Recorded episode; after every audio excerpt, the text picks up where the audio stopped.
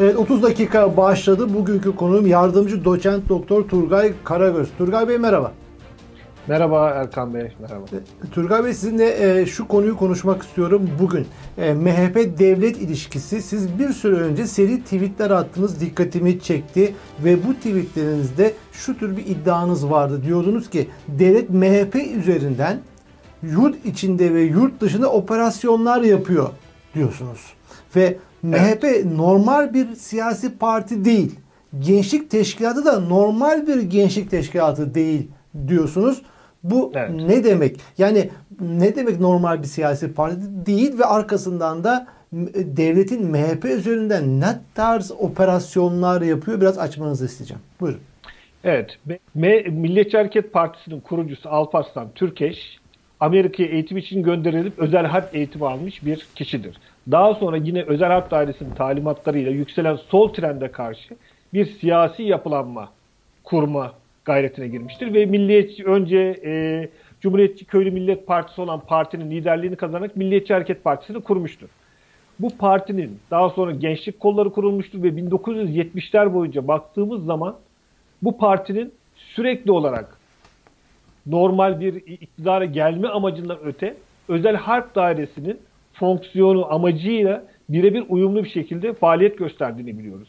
Bunun karşılığında da özel harp dairesi bu parti mensuplarını, suça karışan parti mensuplarını çok ağır suçlara karışmış dahi olsa, Abdi İpekçi cinayeti, Bahçeli Evler cinayeti gibi suçlara dahi karışmış olsa cezaevinden çıkartıyor. Mesela Abdi İpekçi cinayetinin zanlısı e, Mehmet Ali Ağaca iki kez askeri cezaevinden kaçırılmaya çalışıyor ve ikinci de başarılı oluyor.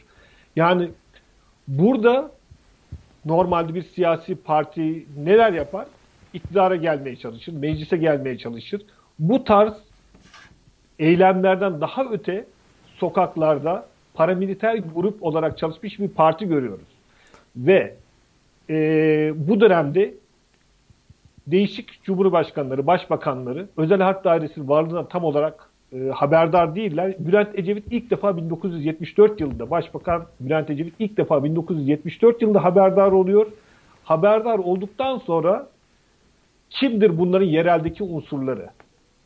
Özel Harp Dairesi Sovyet işgaline karşı sivilleri örgütlemeye çalışan bir kurum. Fark ediyor ki yerelde sivil diye örgütlediği kişiler Milliyetçi Hareket Partisi teşkilatları ve gençlik kolları üzerinden bu örgütlenmeyi genel olarak bu yapı üzerinden, bu siyasi teşkilat üzerinden yaptığını söylüyor.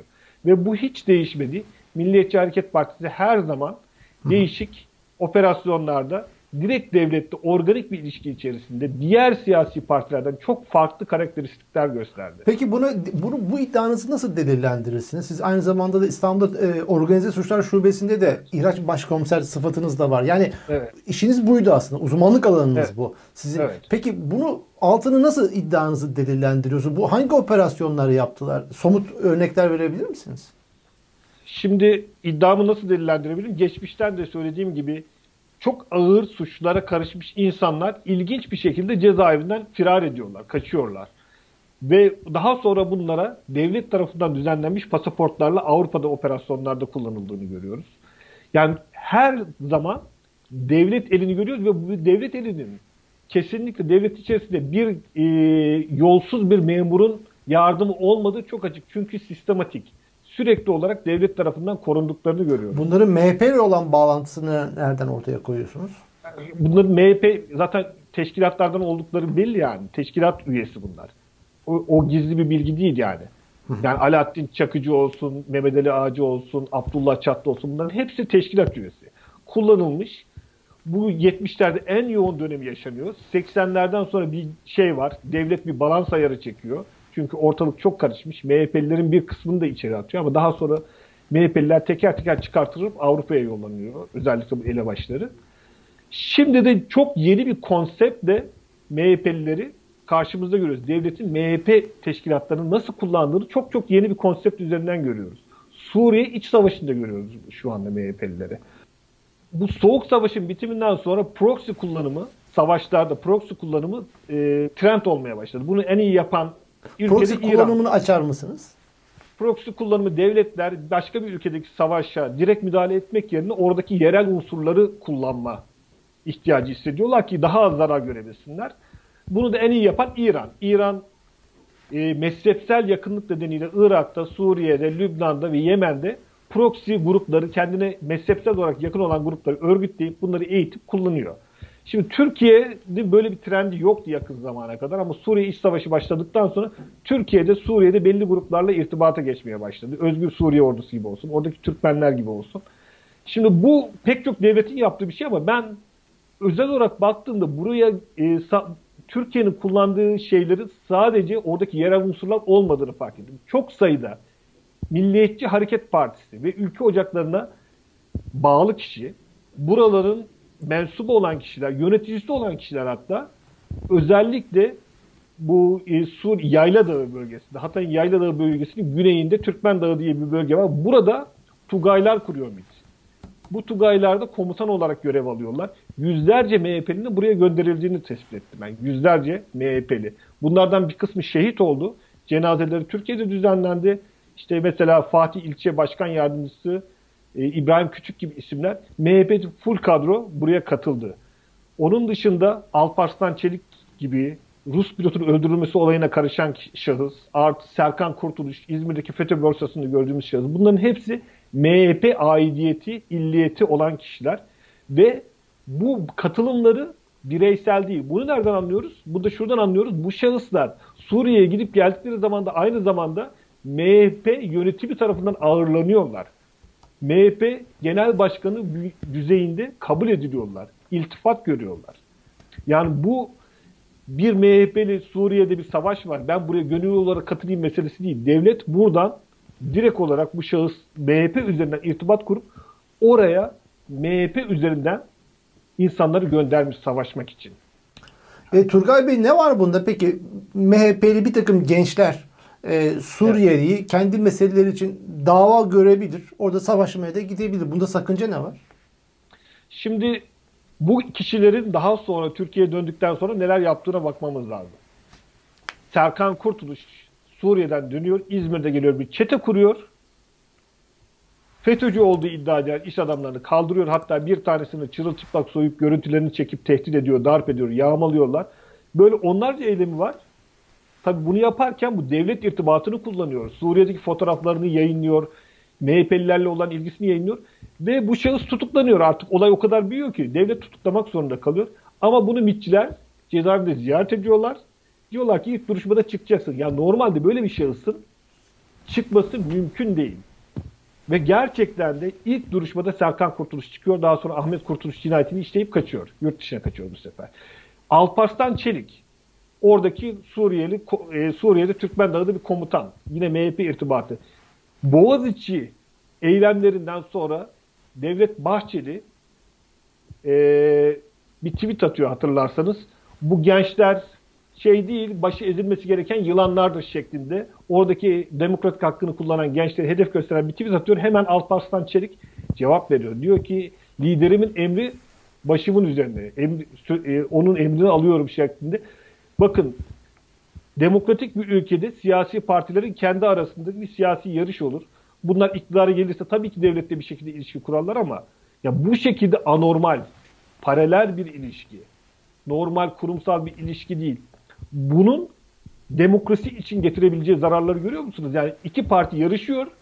Bu partinin devlet tarafından kur, kullanılan unsurları iç unsurları tehdit ediyor eylemcileri tehdit ediyorlar. Benim şimdi sizin anlattığınızdan şunu anlıyorum. Buradaki şimdi MHP devletle ilişki içerisinde operasyonlar için. Buradaki gençler, evet. MHP Gençlik Teşkilatı'ndaki ve teşkilat içerisindeki gençler bireysel iradeleriyle konuyu önemli görüyor. Suriye'ye gidiyorsa bunda bir mesele yok. Ya onda yok. bir mesele ama Tabii ben, de, evet. MIT'in MIT organizesiyle, devlet organizesiyle bir parti bu konuda araçsal olarak kullanılıyorsa bu bir mesele. Artı onlar Çok Türkiye'ye döndüklerinde evet. de başka evet. tür meseleleri, problemleri de kapı açıyor. Ben doğru mu anladım? Bunu mu söylemek evet, istediniz? Evet. Yani kesinlikle daha sonra da devlet bunları gebe kalıyor Suriye'de. Bu insanları devlet gebe kalıyor. Bu insanlar ülkede suç işlerken, diğer diğer siyasi parti mensuplarını sindirirken devlet bunlara ge- olması gerektiği şekilde davranamıyor. Çünkü gebe kalmış. Suriye'de ne yaptıkları belli değil. Ben senin için savaştım Suriye... orada diyor.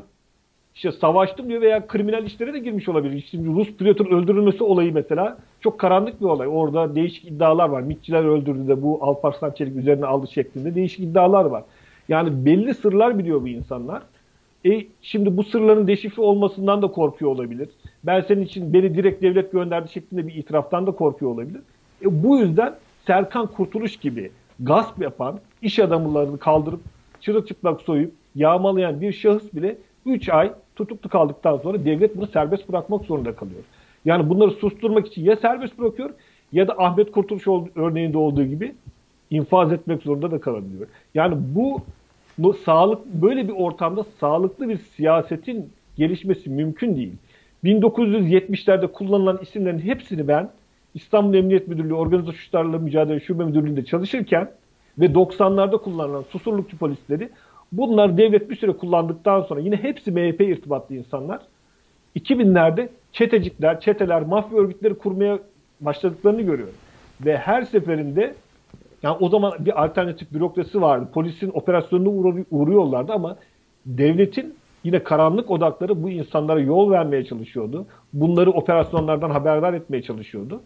Yani bu çok sağlıksız bir ilişki. No, ma, yani mafya bile normal değil yani. Böyle bir mafya var ama devletin bazı karanlık birimleri zamanında bunlarla irtibat kurduğu için devletin karanlık birimleri bunları koruma, kollama, Alaaddin Çakıcı örneğinde olduğu gibi gerektiğinde de 90 bin kişiye kapsayan bir af çıkartıp e, serbest bıraktırmaya çalışıyor. Bu çok sağlıksız bir ilişki ve böyle bir ilişki olan bir devlette sağlıklı bir siyaset yapılmasının mümkün olmadığını düşünüyorum.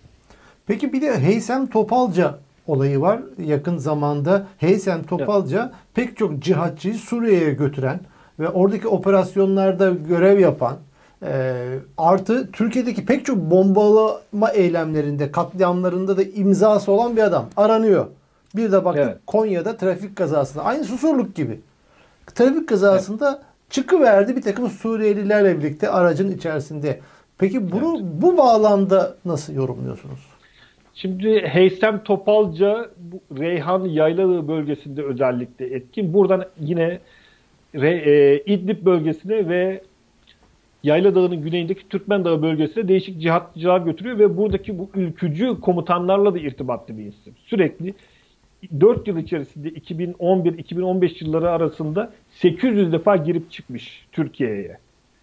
Ve dediğiniz gibi pek çok olayda izi var. Pek çok olayda izi var. En bunun en belirgini, e, en e, önemlilerinden bir tanesi Niğde'deki IŞİD'ci olduğu iddia edilen şahısların bir yol uygulamasında bir polis, bir jandarma ve bir sivil vatandaşı öldürülmesi. Bu şahıslar diyor ki Heysem Topalca isimli şahısla bizi bir yardım derneği teslim etti Reyhanlı'da. Bu şahıs da bizi Cündüz Şam örgütüne teslim etti. Aldı götürdü. Sınırda polislerle konuşuyordu.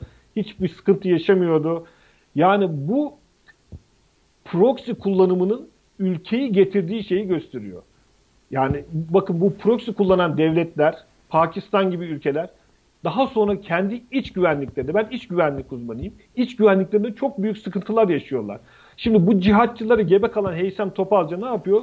Bu cihatçıları Suriye'de değişik şekillerde kullanmış, MIT üzerinden kullanmış. Bu cihatçılardan Niğde saldırısını gerçekleştirenler, yani Türkiye içerisinde aslında amaçları Suriye'de rejime karşı savaşmak. Ama bir polis uygulaması oluyor.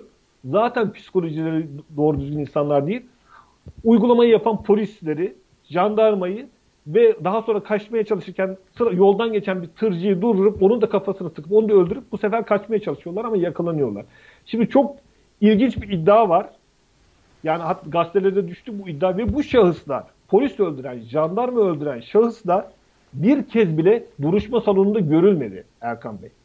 Her zaman Segbis üzerinden bağlanılmaya çalışıldı ve haberlere de bakarsanız Segbis üzerinden sürekli bir arıza çıkıyor, görüntüler bozuk oluyor, aileler çırpınıyor. Bu sanıkları biz görmek istiyoruz. Nerede getirin bunları diyor. Güvenlik nedeniyle getirilmiyorlar. Şu anda bu şahısların, polis öldüren bu IŞİD'çilerin cezaevinde olup olmadıkları bile belli değil. Yani devletin bu tür proxy kullanıp bu insanları gebe kaldıktan sonra kendi iç güvenliğini bu kadar tehdit edecek bir eylem dahi olsa bunlara sahip çıkma ihtiyacı hissediyor. Çünkü Suriye'de neler yaptığını anlatılabilir. Yani Heysem Topacı bu tür her türlü kirli işin arkasında olan bir isim. Defalarca evet. cihatçı götürmüş, silah taşımış, tarihi eser kaçakçılığı yapmış bir isim. Artık o kadar dolmuş ki kirleri, devlet de bunun herhangi bir şekilde su konuşmasından muhtemelen rahatsız olduğu için Konya'da susurluk vali bir kazada öldü ve hiçbir yerde haber yapılmadı. Başarılı bir gazeteci olan Cevheri Güven sayesinde bizim de bu konudan haberimiz oldu. Peki MHP'nin e, bu proxy yani eldiven kullanan, aracı kullanarak devletin operasyonlar yapması hem içeride hem yani tweetinizde de belirtmiştiniz hem Türkiye'de hem de Türkiye dışında operasyonlar daha çok şu anda konuşmalarınızdan Türkiye dışındaki Suriye örneği üzerinden yürüdünüz. Mesela evet. Türkiye'de ne tür eylemler MHP'li kadrolar üzerinden yapıldı? Ya Türkiye'deki eylemleri işte tarihsel olarak anlattığım bir kısmını bu 70'lerdeki sola karşı o zaman Türkiye yurt dışı bir savaşı yok Türkiye'nin. Yurt dışında herhangi bir ülkeye müdahale etmek istemiyor. Tehdit olarak algıladığı şey e, sol akımlar, sol akımlara karşı cinayet olsun, kaldırma olsun her türlü eylemi yapıyor ve bu eylemi yapan kişilerin hepsi sihirli bir elle, nasıl Heysem Tofaca defalarca serbest bırakıldı, sihirli bir elle ya cezaevinden kaçırılıyor, ya yakalanamıyor, ya başka bir kimlik verilip yurt dışına yollanıyor. Sahte, pasaport başka isimler üzerine düzenlenmiş pasaportlarla yurt dışına yollanıyor. Burada yine değişik eylemler yapıyor. Şu anda ne tarz eylemler yapıyorlar? Şu anda da söylediğim gibi bu insanların siyaseti değiştirmek için Alparslan Çelik gibi isimler belli muhalif unsurları tehdit ediyorlar. Serkan Kurtuluş e, hatırlarsınız Suriye'den döndükten sonra bu kişiye ihale edilen isimlerden, işlerden bir tanesi Rahip Branson'ı öldürüp bunu kendisi itiraf etti. Bana bu iş ihale edildi. Daha sonra bu işi FETÖ yaptı diye FETÖ'nün üzerine atmam gerektiği söylendi. Ben de Ahmet Kurtuluş da öldürüldükten sonra bu karanlık ilişkilerde sıranın bana geldiğini hissettiğim için kaçmak zorunda kaldım dedi ve her türlü itiraflarda bulundu. Yani bakın bir iç güvenlik tehdidi olarak algılanan Fethullah Gülen cemaatine yönelik bir iftira atılması planlanıyor. Suriye'de kullanılan cihatçı, ki aslında cihatçı kökenli de değil Serkan Kurtuluş ama onlarla savaştırılmış MHP'li Serkan Kurtuluş'a bu iş ihale ediliyor. Şu anda da kullanılıyor. 1970'lerde çok çok daha yoğun kullanılıyormuş. Yani şu anda devlet zaten çok güçlü olduğu için rejim bütün unsurlarıyla kontrol altında olduğu için 1970'lerdeki kadar çok sık kullanılmıyor olabilir yurt içinde. Ama halen kullanılıyor. Şimdi Turgay Bey sizin bütün bu anlattıklarınız şu anda MHP'nin kendi zihinsel mantığı açısından baktığımızda Türkiye'deki hakim ideoloji ve iktidarın mantığı açısından baktığınızda bir ayıplanacak veya suçlanacak bir olay değil. Alkışlanacak bir olay. Yani bu işte şu anda sosyal medyada gördüm. TRT'de bir dizi MİT teşkilatıyla evet. alakalı bir dizi. O e, anonsunda tanıtımında diyor ki devlet öl der ölürsün, öldür der öldürürsün diyor. Evet.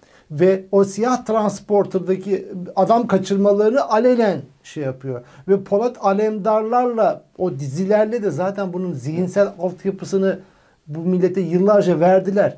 Şimdi burada biz hani bunu konuşuyoruz Turgay Bey ama bahsediyorsunuz ama bu günümüzün mantalitesi açısından, iktidar açısından bırakın suç ve tehlike meselesi alkışlanacak bir kahramanlık, bir vatanseverlik meselesi olarak algılanmıyor mu?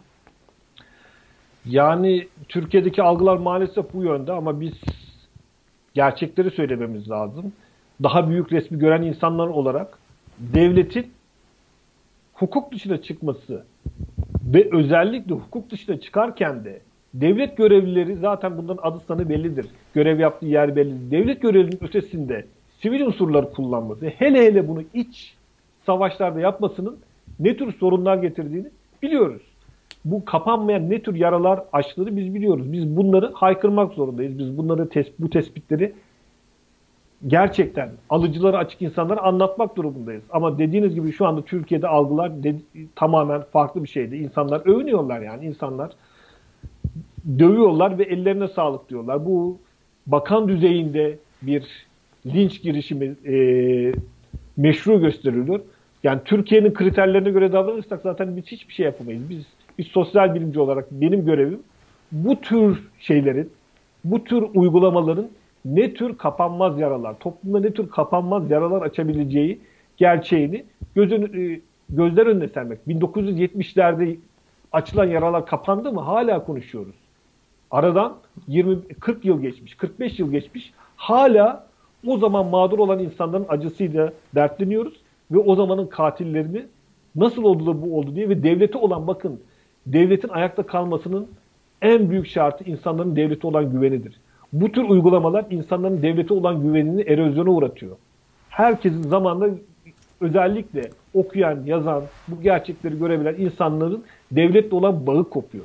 İnsanlar Türkiye'de gelecek görmemeye başlıyorlar. Geleceklerini farklı yerlerde aramaya başlıyorlar. E şimdi popülist söylemlere kapılan tabii ki kitleler olacak ama o popülist söylemlere kapılan kitlelerin olduğu ülkelerin halini görüyoruz. Hı hı. O zaman yani şurada sürekli evet. Yani o zaman anladığım yani devlet e, operasyonlar noktasında insan malzemesini e, MHP önemli oranda MHP teşkilatlarından devşiriyor. Toparlıyor ve MHP de bu konudaki bu iş için var diyorsunuz siz. MHP sıradan bir siyasi parti değildir. Yaptığı eylemlerin pek çoğu sıradan eylemler değildir. Suriye'ye bir parti üzerinden cihatçı yollamak bir siyasi parti eylemi değildir. Veya e, değişik insanları siyasi bir yarışın alakası olmayan konularda tehdit etmek, Boğaziçi eylemleri gibi bir konuda tutup da bu sivil unsurlar üzerinden bu insanları tehdit etmek normal bir siyasi değil ve bu insanlar şey yapmadığı için, hüküm de giymediği için, bir soruşturmaya da takip e, konu olmadıkları için bunun arkasında devlet olduğu kanısı bizde oluşuyor. Bir başka sağlıksız ilişkisi de yine mafya bakın. Mafya deyince akla hangi parti geliyor? MHP geliyor. Yani şu Alaaddin Çakıcı il il dolaşıyor. Her gittiği ilde MHP milletvekilleri tarafından karşılanıyor. Yani bir partinin mafya ile bu kadar sıkı fıkı ilişkisi bu da normal bir şey değildir. Yani sen siyasi partisin üstelik devletin kolluk kuvvetlerini çok seven, bunların yeterli olduğunu, güçlü bir devletimiz olduğunu düşünen bir siyasi partisin.